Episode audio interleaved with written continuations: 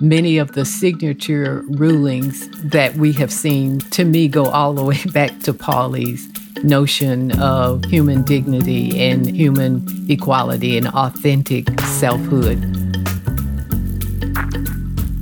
Hi, and welcome to Amicus. This is Slate's podcast about the courts and the law and the Supreme Court and the rule of law. And I'm Dahlia Lithwick, and I cover those things for Slate.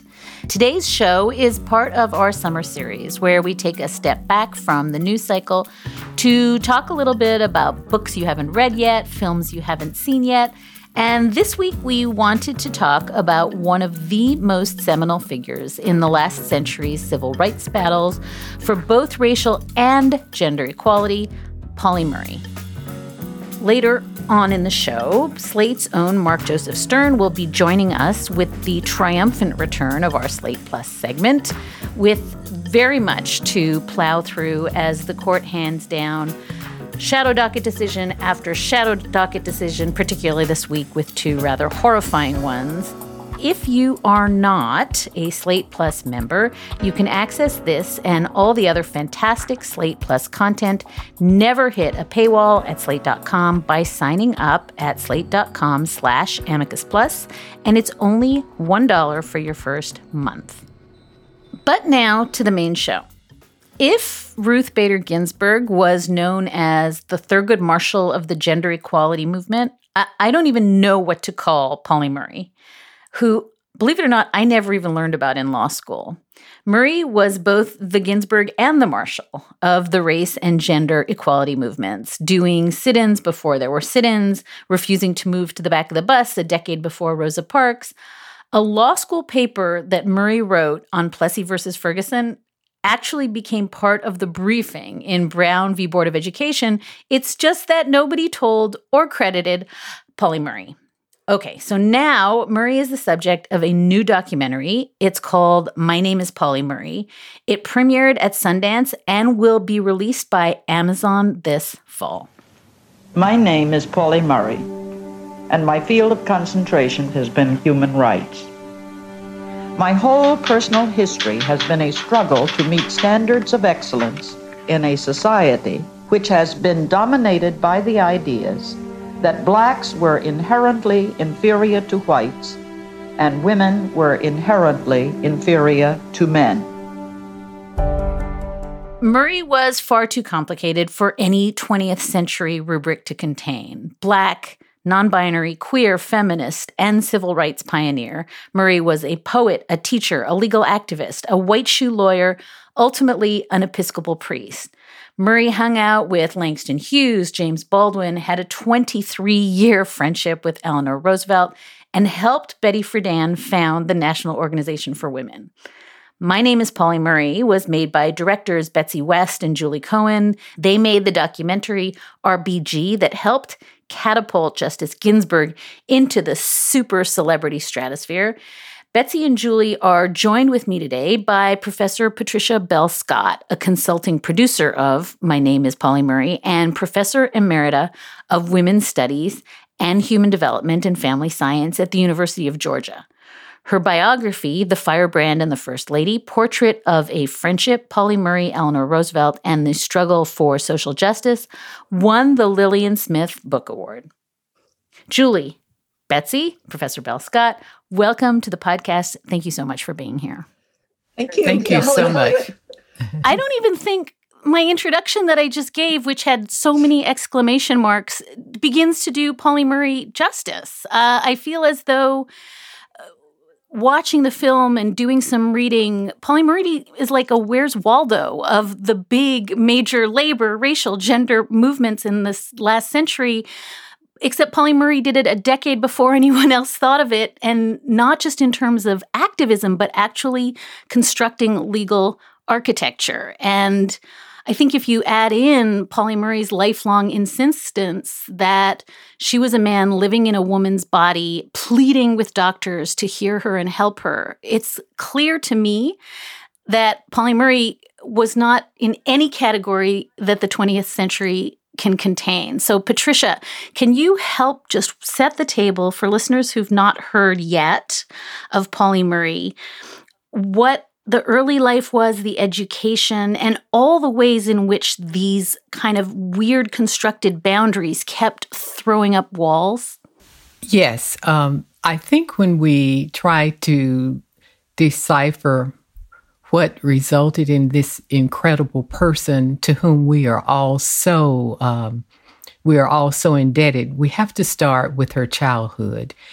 Pauli Murray was a person um, who had tremendous uh, sensitivity to injustice when she was a child, and I, I'm right now using um, the pronoun she because she presented as a female.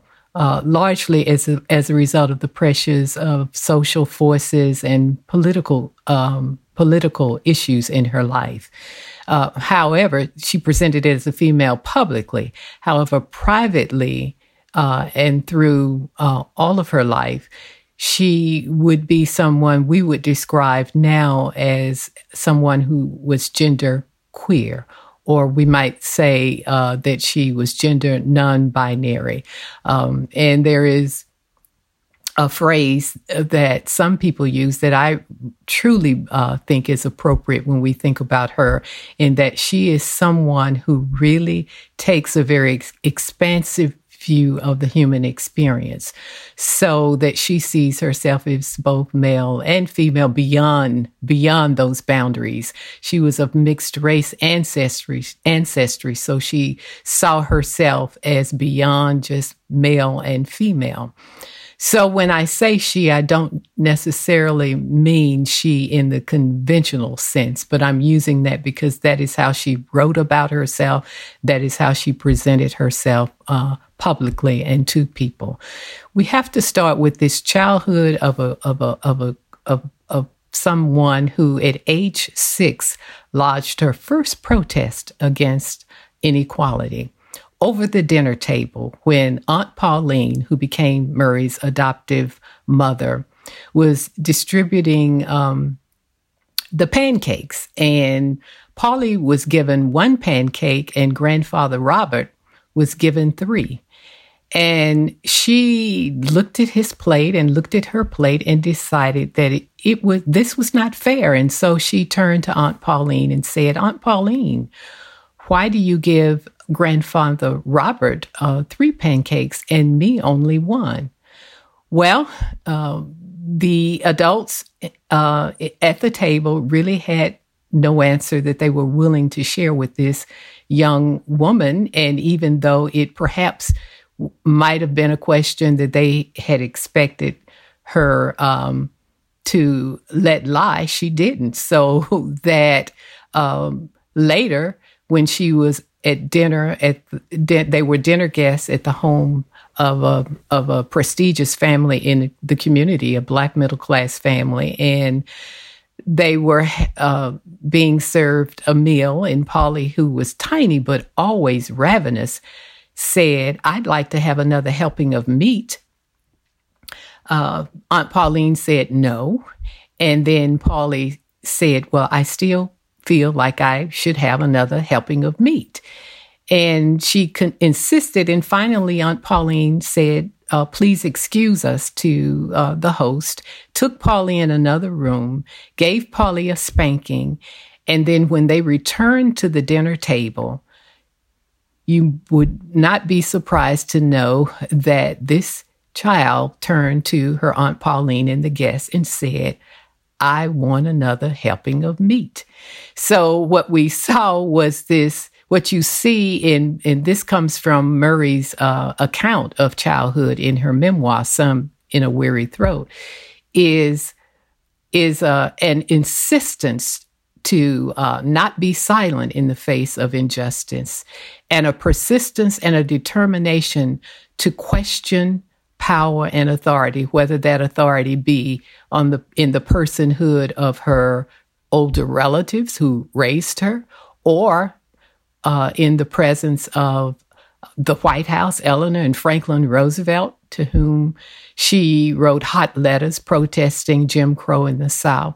So early on, we see in Pauli Murray someone uh, at a very young age highly sensitive to injustice and very much determined to question it and to persist and accept the consequences, even if the consequences, in one case as a child, was a spanking.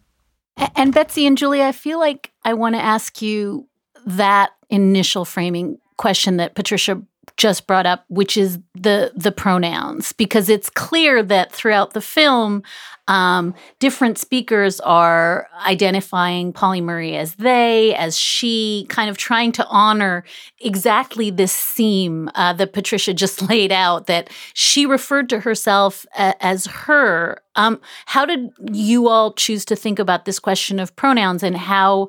Um, it, it, so precedes, it's so out of time. Uh, I, I'm just wondering how you work that out for yourselves. Maybe Betsy, you want to go first? Sure. Uh, this was uh, the subject of many, many discussions as we were putting the film together, because as Patricia said publicly, uh, Pauli was presenting as a woman, referred to herself as she, and uh, it was only in uh, Pauli's diaries and letters that we learned about the struggle that Pauli had to get doctors to recognize her Pauli's feeling that Pauli was a man.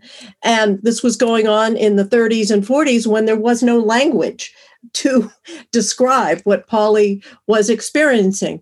Uh, so in the film, we felt that the people who knew Pauli, Pauli's great uh, uh, grandniece, for example, and others, uh, uh, friends. Ruth Bader Ginsburg knew Pauli as a woman, and they refer to Pauli as she. There are uh, Pauli has in recent years, as the story of Pauli's non-binary identity has come out, has become a beacon, I think, for the the trans world. And there are certainly people who refer to Pauli as they. Um, so we we made an effort to let people uh, speak about Pauli in the way that they chose, and but to be sensitive about using the pronoun she, she, her too too aggressively. Let's put it that way. Julie, do you have something to add? Yeah, I mean, as Betsy says, it's something that we discussed um, in detail as we were making the film, and that kind of shifted over time. Um, you know, there's no Pauli, while absolutely seeking out hormone treatment um, in, in, life, didn't address the pronoun question. Like the pronoun question was not a question when Pauli was alive. So we're kind of left a little bit to want to create a situation where we're not um, being hurtful to today's trans community who many, many of whom identify with Pauli in such a way that it, the, the pronoun uh, they or even he seems preferable. Um, one thing that um, we actually uh, were guided on by um, Chase Strangio, um, the ACLU trans rights uh, lawyer who himself is a trans man, said, you know, some people just use their name as their pronoun. Um, that's what he did to talk about Pauli. So that's we've we've tried to find uh, to kind of follow that uh, lead. Honestly, it's surprising how difficult it is to use not not to slip into a female pronoun for someone who you've perceived as a woman because of the way that Pauli, you know, self-presented all throughout life. The fact that it's so hard, I think, is sort of fascinating in and of itself. Um, so, you know, I think we we are fairly uh, accepting of all kinds of different people's choices on this question. Obviously, there's no way to know what Pauli um, would would have chosen if if Pauli had had the good fortune to be alive in a time when acceptance of a trans or non-binary identity was even a possibility. Now let's get back to our conversation with the directors of My Name is Pauli Murray, Betsy West, and Julie Cohen, and with consulting producer Professor Patricia Bell Scott.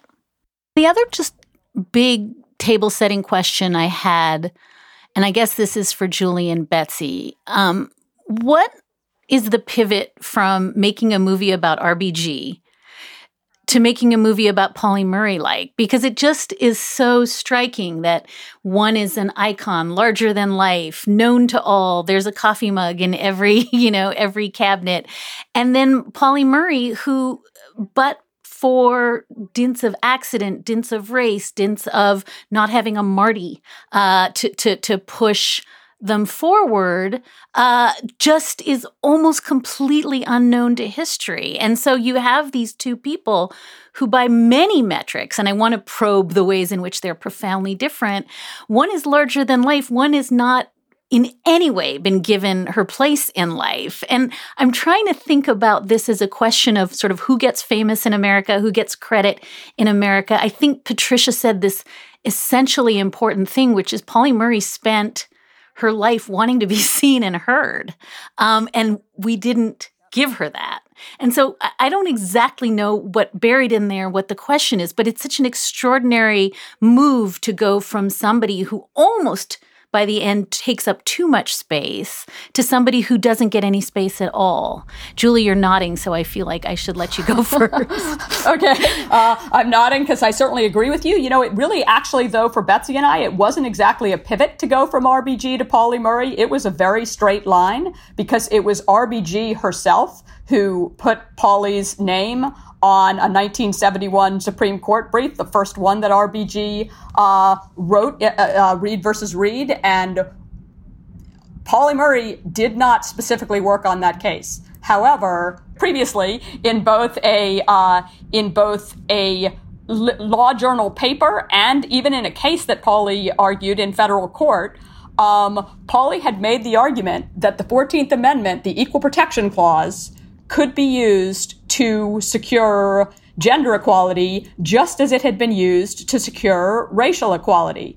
Um, this essentially was RBG's argument in Reed v. Reed and that series of cases that we talk about in our film uh, RBG. And um, and RBG took the unusual position that, like, I'm, I actually am going to give credit where it's due. Uh, RBG was absolutely aware. She, she knew Pauli from having served together on the board of the ACLU. Actually, previously they had briefly uh, crossed paths at Paul Weiss. Um, where RBG was a summer associate when uh, Pauli was a full full time ongoing associate, and um, RBG had read uh, Pauli's legal work, and she just decided, like, why wouldn't I give Pauli Murray uh, deserved credit? Very unusual move for a, a Supreme Court litigator, but uh, but RBG went for it.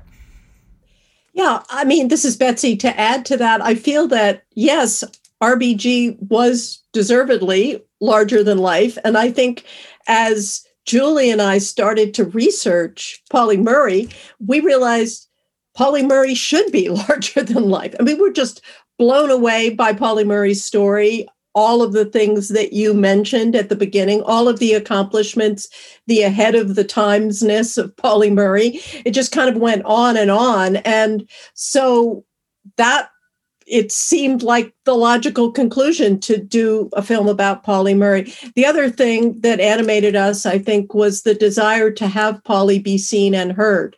And luckily for us, despite all the challenges in Pauli's life, um, you know, economic challenges wasn't, you know, all that well compensated for uh, much of Pauli's life, managed to save so much material and so there's a giant archive at the Schlesinger Library at Harvard, and that archive includes audio tapes of a series of interviews that were done with Pauli, most of them in the 70s. I think there were a few a little bit earlier.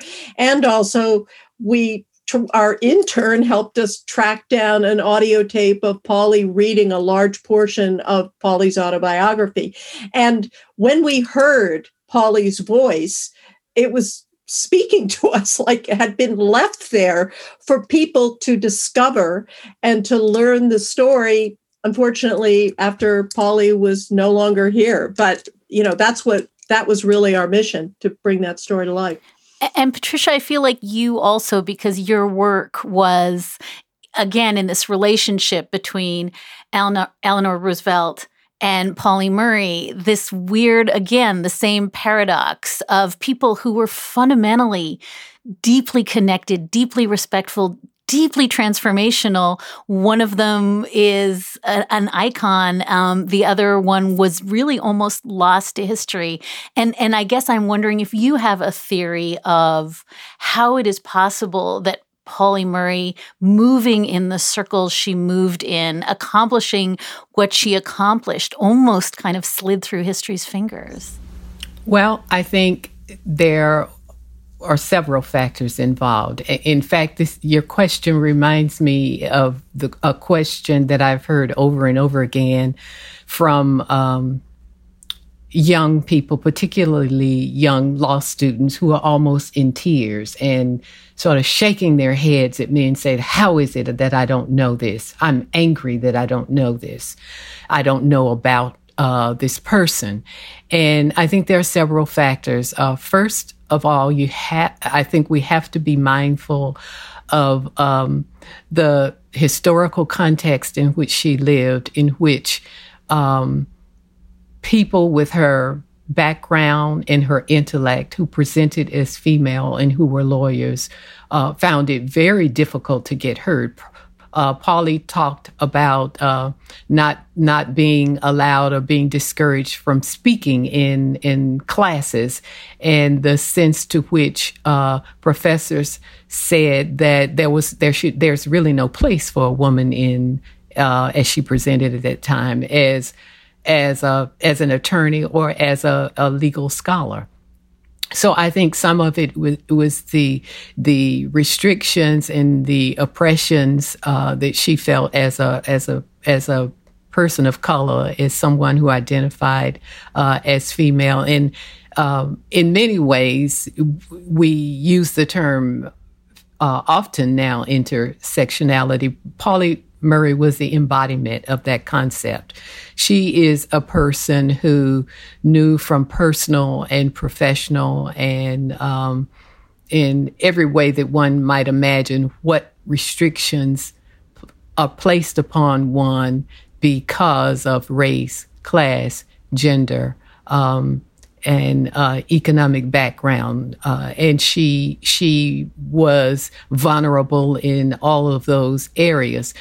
Uh, there are also some personal factors uh, beyond just those having to do not only with the gender identity, but Pauli had an interesting personality. I, I, I, feel fortunate in that I was able to interview uh, several of her long term friends, and many of them talked about her brilliance, but how impatient she was. And so, what that meant was that she might be in a meeting or in a situation where she um, presents uh, really innovative ideas, and the people in the room would uh, be very impressed. But if Pauli thought that the people were boring, she would move right along, and what we and and and leave the idea there, but not seek to to claim it. And so there's a pattern of of particularly male colleagues, uh, lawyers, who would t- take her ideas and not bother to give her credit. And I'm sure there are many uh, women and people who are marginalized in various settings who've had that experience. Uh, Pauline also, and this is related to her economic vulnerability, uh, over the course of her life was never adequately compensated. And for a good portion of her life, uh, suffered, young life suffered from malnutrition. So we end up with a person who is uh, compromised in terms of her physical health, in addition to dealing with gender uh, identity conflict issues. And um, in addition to her impatience, she was someone who really didn't care a whole lot for uh, the hierarchy of institutions. And it's within those hierarchies and the people who reside in them that history is written. And uh, so when people write the history, wrote the history of the NAACP and continue to do that, uh, because Pauli uh, would offer her ideas, but not stay around to insist that that be part of the minutes. Uh, you know, is who who writes the minutes really shapes the uh, the perception of what actually happened. And so that her frustration with uh, hierarchies, her, um, her, her, her general, um, um, just, uh, uh, insistence on moving ahead often meant that she was not around to to claim credit for her ideas. So I and and um I also think the fact uh, that she was more than uh, a lawyer. In many ways, I think there's a there's a clip in the film where someone is about to interview her or speaking to her, and they say something like, "Oh, we have a." A lawyer turned writer. And she says, No, I think you have it wrong. I, I'm actually a poet who uh, became a writer so that her sense of cr- being a creative person is something else that makes it really hard for some people to get a real sense of her personality because in, her contributions because Pauli is so huge. In the film, we talk primarily about her as as a, as an activist and a lawyer, a human rights activist, but Pauli is huge as a creative writer. I mean, she is a person uh, who I I argue set early precedent in her work as a writer of family history and family memoir.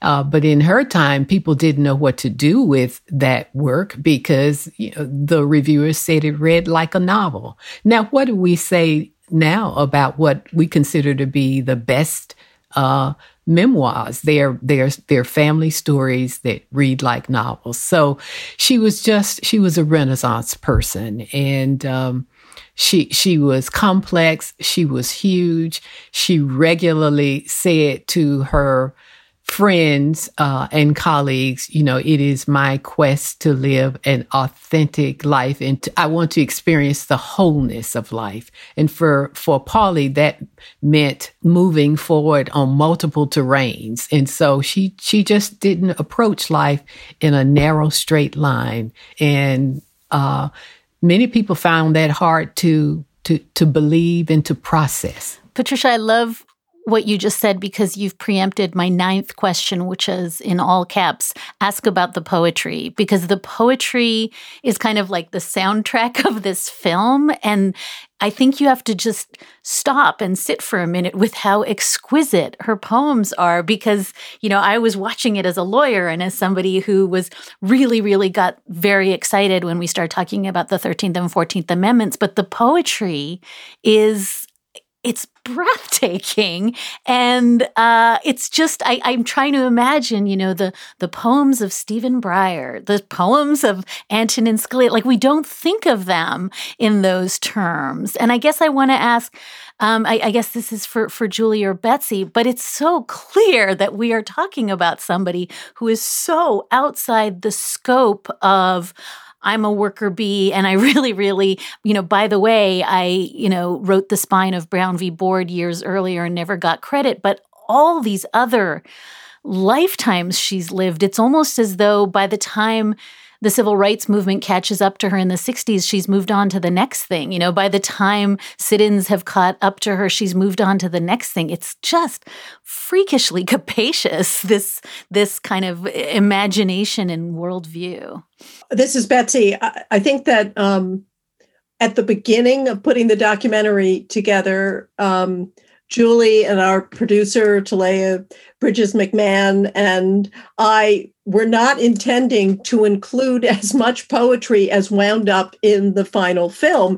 It was really when our editor, Cinque Northern, put together the sequence in the film about uh, Pauli's childhood and then the the looming fear and backdrop of Pauli's life, where lynchings were on the rise. And, you know, it was such a devastating um, sequence. And then he, and then he, he edited together the poem about uh, her experience of of slavery, crush us, which of course then ends with a kind of but we will we will rise i've forgotten the exact words but it's so it was so moving that then we realized at various points in the film that it could be a good idea to include some of the the moments of Pauli's poetry because to us it did take it to another level. I mean, she was you know very profound. Um, yeah, this is Julie. Pauli actually said in um, some an interview that we listened to that given the choice um, of all of Pauli's many identities, writer was actually the, the most um, the most important and um, if it hadn't been for one after another after another obstacle that was placed, you know, along the path of, of life, like Pauli would have just been an artist and a writer and would have written this incredible poetry, memoirs, short stories, novels, uh, journalism, because there were a number, and, you know, taken uh, photographs because Pauli was a very skilled uh, still photographer. But, you know, when you're being kept out of colleges and graduate schools and institutions, uh, both because of your race and your gender or perceived gender, like you sort of got to fight those things. Or when you're having, you know, this the struggles that so many people were having in terms of, uh, you know, workers' uh, rights, because, because Pauli had a number of of uh, jobs in the in a, in the circumstance, you know, particularly in the 1930s, where workers were being treated horrendously, and Pauli felt like there was really no choice but to join the labor movement, the civil rights movement, to not only join but be a part of forming the women's rights movement. Um, so that that actually takes away from your writing time. Um, but if this is what Polly was able to write you know, with all of these things in, you know, standing as obstacles, like just like like imagine. I mean, like, and actually, Pauli was relatively prolific, um, even with all these other, you know, complete careers. I actually want to follow up for one quick second, Julie, because it, it, it strikes me that, again, in contrast with Justice Ginsburg, who made again, she was between historic moments, right? She it, it, was too late for her to march. She didn't want to march. Like by the time the the woman's movement was taking off, she was almost outdated. She certainly wasn't doing direct action. She wasn't uh, doing sit-ins. Pauli Murray really interestingly was both a legal architect and you know you have some sense that she she couldn't even be contained by that. And so then she really is um, uh, uh, doing you know the sit-ins and and and i wonder if there's some it, it's really striking that years before rosa parks she refuses to move to the back of the bus she gets hauled off the bus and put in jail. She connects with the NAACP. There's a moment at which it looks like she could be the plaintiff, and then the case just vaporizes. It's dismissed on other grounds. Um, I, I wonder if there's a way in which, even when she's trying to be visible by resisting injustice, sometimes she gets erased. It's just such an interesting um, story that even when sometimes when she's trying, again, to go back to Patricia's opening, to just be seen and heard, uh, so frequently you get the sense she doesn't even get the merit of having protested these things. This is Betsy. I mean, I think you know the the bus arrest is such an interesting story because it starts out uh, with Pauli and a friend just going down to visit Pauli's family, and as Pauli says, we did not intend to protest these uh, segregationist laws, but there are times when you just have no choice. Pauli saw the injustice uh, being asked to go and sit in a broken seat when there were available seats, and and so Pauli was going to stand up for herself and for her friend. The dismissal of that case is kind of interesting. I mean, the resolution of the case, Thurgood Marshall was involved in defending her. There's been some question about whether or not uh, Pauli and her friend were perceived to be too odd perhaps to make a good test case. Uh, and it's also the question of the the the judge himself who who saw that maybe I don't want to go there, so he dismissed the charges that would have given you know the NAACP grounds to take it take it to a higher route. But yes, that was a sort of missed opportunity. Pauli then went on to uh, actively protest uh, the segregation of restaurants near Howard University at Howard Law School, which was a, another you know activism. And again these things were covered in the black press but they weren't nobody else knew about them. You know so many years before the movement gained the traction and and people started to pay attention. I don't know if that's because of the of, of television of the the pictures that we could see of the the protesters in the 1960s and we didn't have that earlier or you know i'm sure that historians have many other factors for why these earlier protests and Pauli wasn't actually the only person doing this. There's evidence that that many African Americans had refused to go to the back of the bus, had had had protested injustices, but these were they were sort of considered isolated incidents uh, before the, I guess, the modern civil rights movement. This is Patricia. Uh, one of the things that impressed me when I, as I followed uh, the story of Pauli's uh, life as a lawyer, was that she reached the point where uh, she was reviewing her career, reviewed her career as uh, Pauli reviewed her career as a lawyer, and wrote uh, in a journal that she uh, had gotten to the point where she was questioning how um, much of her time and energy she had put into uh, being a lawyer because, and not to say that she wasn't very appreciative of all the strides that had been made, but she said that um, lawyers are focused primarily on the facts and writers or poets, which is which was the, the, the, her dream with the dream job she she she uh, preferred her identity was poets uh, were focused on the truth. So um, as opposed to lawyers who were focused on facts.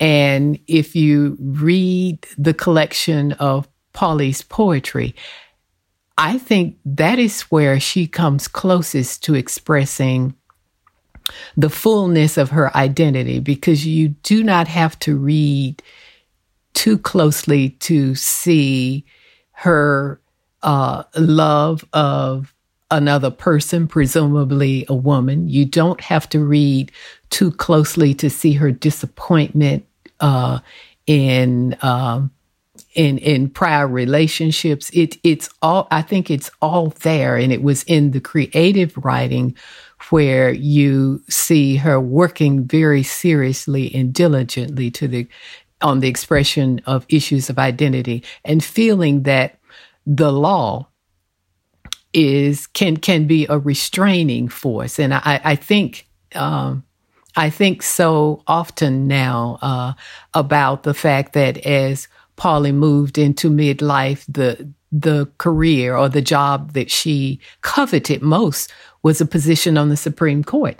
Now, let me ask you, what do you think the court would be like if we could be so privileged to have a Pauli Murray Associate Justice? She very much wanted to uh, and felt that she was qualified and deserved to be considered for such a post and wrote President Nixon and said uh, when they were considering, when there was a, a position open, that she was ready and available, and that if he wanted to nominate a woman, uh, that she was ready and available. Probably Nixon wasn't her guy. Yeah. yes. Yes. Yes.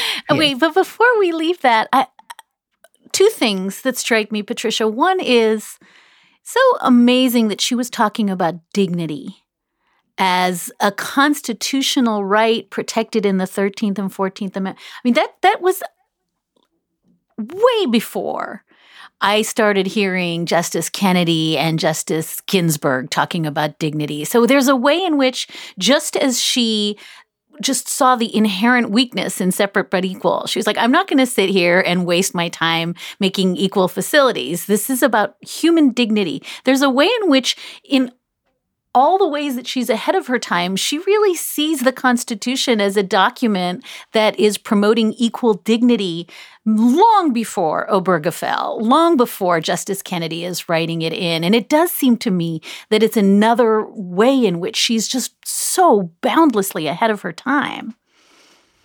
Absolutely. So, so foundational, so that many of the signature rulings um, that we have seen recently, to me, go all the way back to Pauli's notion of of human dignity and and human equality and authentic selfhood.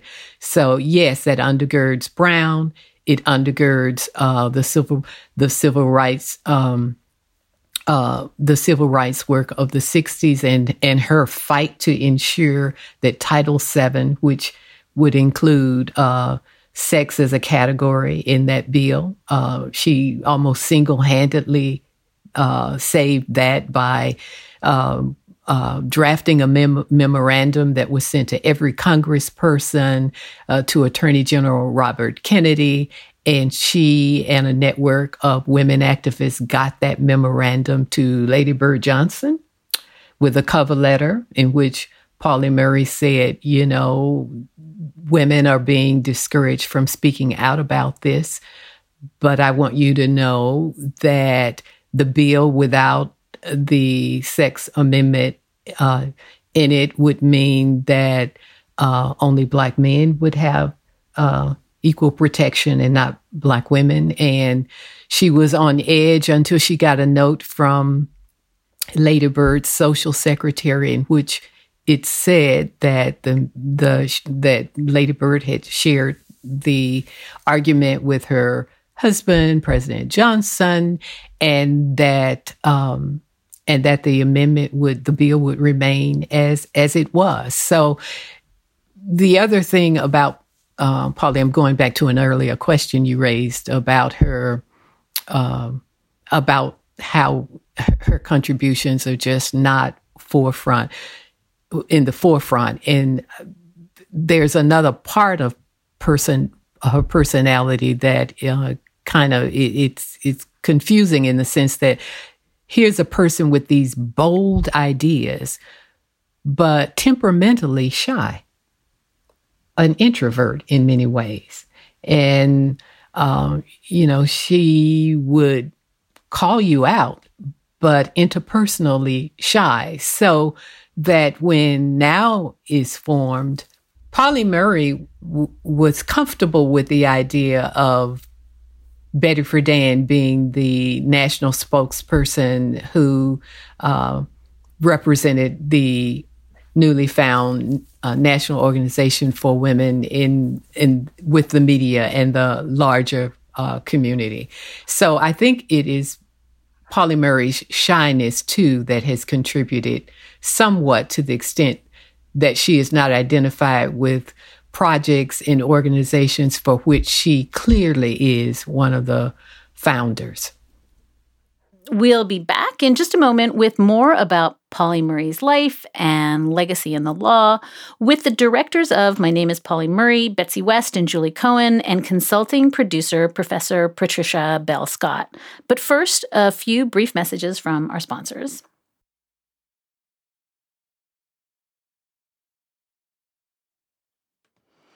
And and before we leave the law, I want to give um, Betsy or Julie or both of you a chance to just talk about this arc because I think Patricia sort of laid out.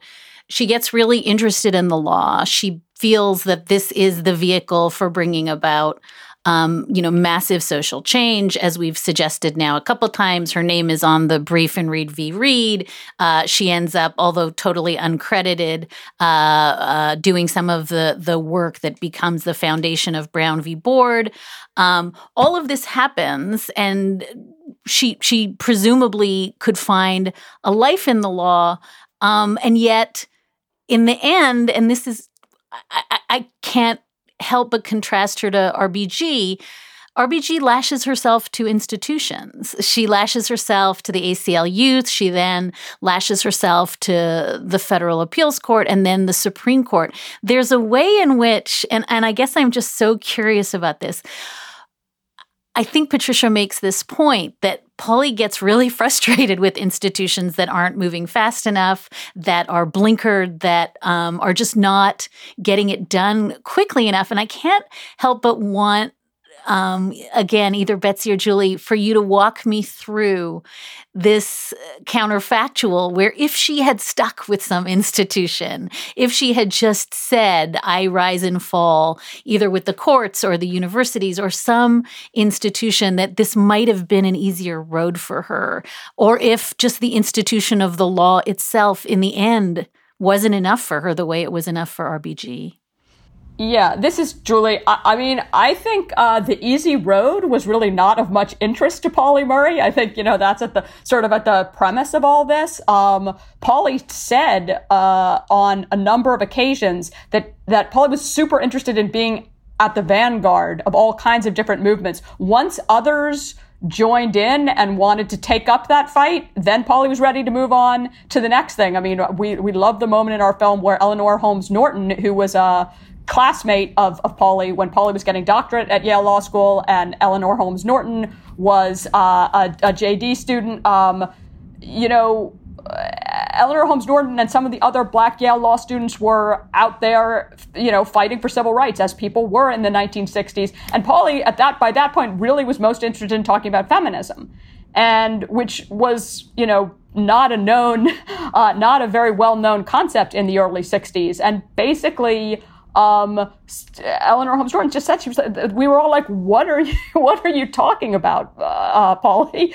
Um, you know, Pauli liked to liked being way ahead of the curve and was willing to do that, maybe at the expense of becoming uh, a central figure in a movement that Pauli stuck with over a course of, of, of decades. I mean, there's a great moment where Pauli says, "I I like to think that I."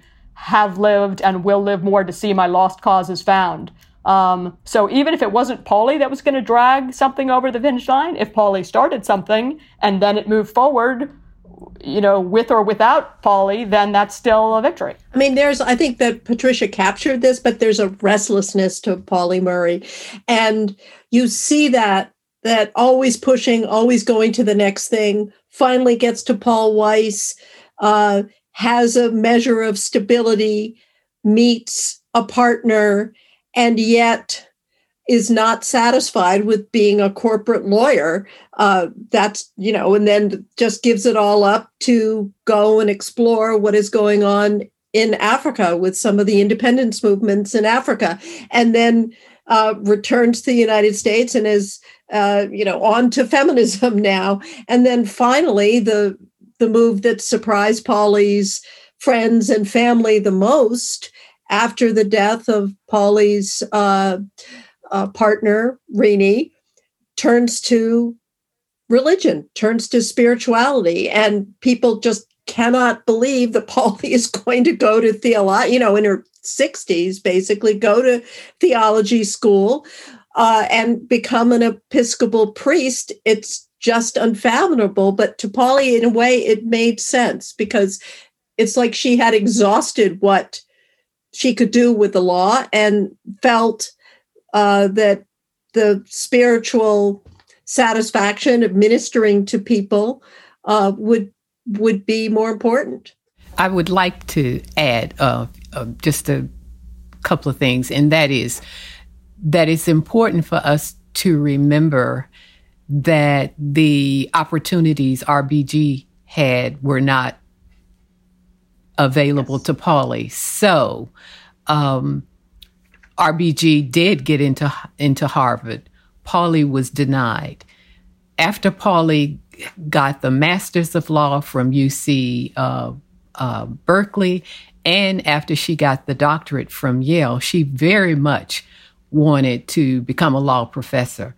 She did not have that opportunity, never had that opportunity here when she finally returned from Africa um, and finished the law degree, the doctorate in in law at uh, at Yale, she, um, she, she you know she she took she finally got a job in a university teaching but she never got to teach law full time. She taught law part time at boston university. So her because of her restlessness she um she was always moving forward but there were doors that were closed to her. And so she was not willing to to to to keep waiting and agitating to to get the doors completely open. She cracked the door and RBG and other women and other people of color were eventually able to to walk through so we cannot forget, you know, the limitations uh, placed upon her by the strictures of the time. That that's so important. I'm so glad you said it because I think in some sense even when she lashed herself to institutions, they let her down. I mean, I think, you know, her, her attempting to get tenure at Brandeis, it's, it's an extraordinary set of so- stories of no matter what she did, it wasn't good enough. Um, I also just want to point out in all my years of this podcast, my husband, the sculptor, has never handed me a note, but he handed me a note as I was taping. It says, Pauli Murray was an artist, not an institutionalist. Um, and so that, you know, when, when we think about RBG as somebody who, put the friendship with Scalia, put the institution of the law, put all her anger, stuffed it in a box, never burned a bridge, never ever uh, turned her back on an ally. Uh, she was an institutionalist. We are living in a moment where we have such grievous doubts about institutions and institutionalism. I almost wonder if that's why Pauli Murray is having a moment because the compromises one has to make for institutions are starting to feel like they don't necessarily pay off. I'm going to ask just one last question before I let you go, although I want you all to know that I've got about 30 more that I would love to ask. But but I, I feel like we should talk a little bit about just Pauli Murray's kind of pain and brokenness because it is so pervasive through the movie that um, you know Pauli is imploring physicians for help, is imploring uh, uh, somebody to sort of see and understand how sad she is and you know how difficult it is and at the same time I think at the end you get some sense that that is healed when she finds the church and that um, as Patricia says there's something about that turn to God and to to spirituality. I love at the end of the film where you get the sense that she becomes a listener uh, and not a talker. And I wonder if there's some guidance in there for any of you about um, what it is that she needed and what it is that the law failed to give her that toward the end of her life she got by kind of turning inward and turning upward. Wow. Um, you know, I think like in many ways, Pauli felt like the law was just too small and that the big questions of like seeking justice and seeking neighbors that love and respect one another and the dignity that all human beings deserve, like in the end, are those really legal questions or are they spiritual questions? Of course, this wasn't coming out of the blue at all. Pauli was very much raised in the church and had such a deep closeness to the aunt who was actually an adoptive mother, um, Aunt Pauline, that that sort of placed Pauli in a deep sense of strength. And even though I mean pain is right, um, I'm not sure I'm going along with brokenness though, because Pauli was pretty unbreakable.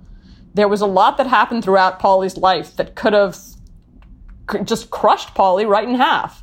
And that's just never quite what happened. I, am thinking of um,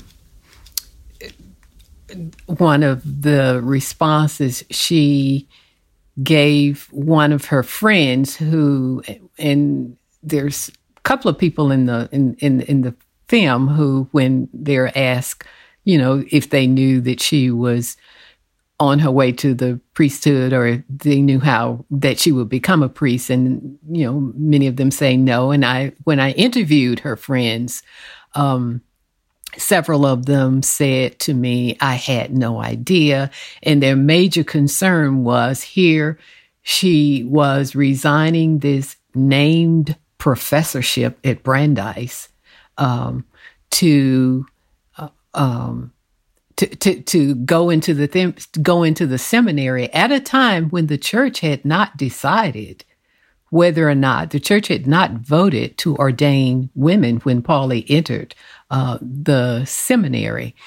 And she said to this friend, You know, I think the missing element is theological. And she was thinking about issues of dignity. She was talking about issues of dignity and justice. She wasn't, she was saying, she was saying that the law was important, but that the missing element in her life was theological. So, uh, and as Julie uh, just said, religion, being uh, Episcopalian, uh, was very much part of Pauli Murray's core. She was like sixth or seventh generation uh, Episcopalian. So this was uh, a very deep part of, of, of who she was. And it, it, it is my sense that it was in later years, uh, in later life, that Pauli Murray felt that there was acceptance on the. I mean, there were people along the way who had always been accepting. Um, uh, Aunt Pauline was just incredible. Uh, Aunt Pauline referred to Pauli as my boy girl. Um, Eleanor Roosevelt was accepting. I, I, had never discovered any letters of correspondence between them that suggested that there was a discussion about uh, sexuality or or gender identity. But I had the strong sense that Eleanor knew who Pauli was. And Pauli knew that Eleanor knew who she was. And she just felt tremendous acceptance. And that relationship became a surrogate uh, mother daughter relationship that was very important to, to Pauli Murray's sense of well being. So, this sense of finding community and acceptance in others became um, became it, it was pronounced as in in mid and later life uh and um and so i guess I feel that the decision to move into the ministry was evidence of her healing and her desire to be as her niece says a listener in support of the healing of others which i think is important you know uh, this is Betsy. Just one thing to add. I when you start to make a film, you don't know what discoveries you're going to make, and one of the most amazing discoveries was something that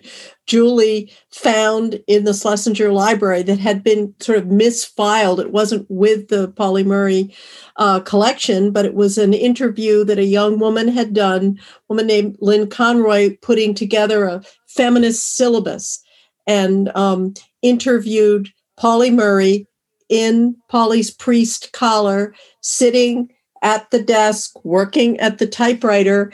And uh, we were, of course, thrilled to have this video. We had a lot of audio tapes, but to have video, the thing about it that is to me was so wonderful in addition to seeing pauli's relationship with one of pauli's beloved dogs who keeps you know barking and she get down she down, down Roy and but was was Pauli's smile. I mean, it was just a beautiful, beautiful, one just welcoming, fantastic smile. And uh, you know, we used it throughout the film to give a sense of who this person was. And certainly at that point, pauli seems happy. Oh, I'm so so so glad uh, you said that, Betsy, because I also um, was so struck by that beatific smile. It just was uh, really quite visceral. Um, how uh, this is somebody who had really found uh, peace. Uh, the film is My Name is Pauli Murray. It premiered at Sundance. It will be released by Amazon this fall. It was made by directors Betsy West and Julie Cohen, who made the phenomenal path breaking documentary RBG.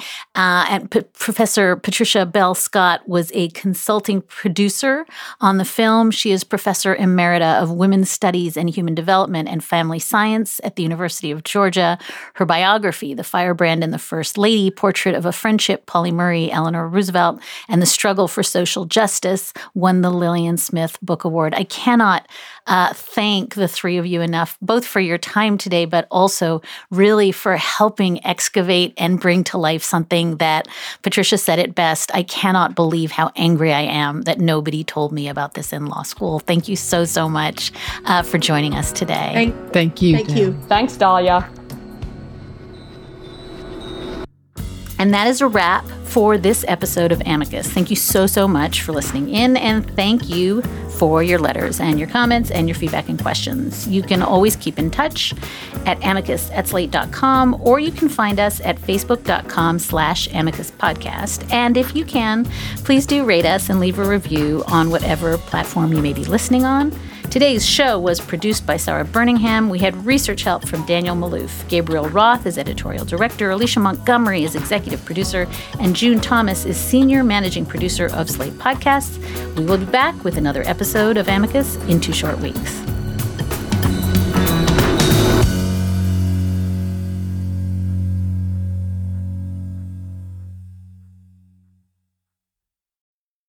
Need mealtime inspiration, it's worth shopping Kroger, where you'll find over 30,000 mouthwatering choices that excite your inner foodie. And no matter what tasty choice you make, you'll enjoy our everyday low prices, plus extra ways to save, like digital coupons worth over $600 each week. You can also save up to $1 off per gallon at the pump with fuel points. More savings and more inspiring flavors make shopping Kroger worth it every time. Kroger, fresh for everyone. Fuel restrictions apply.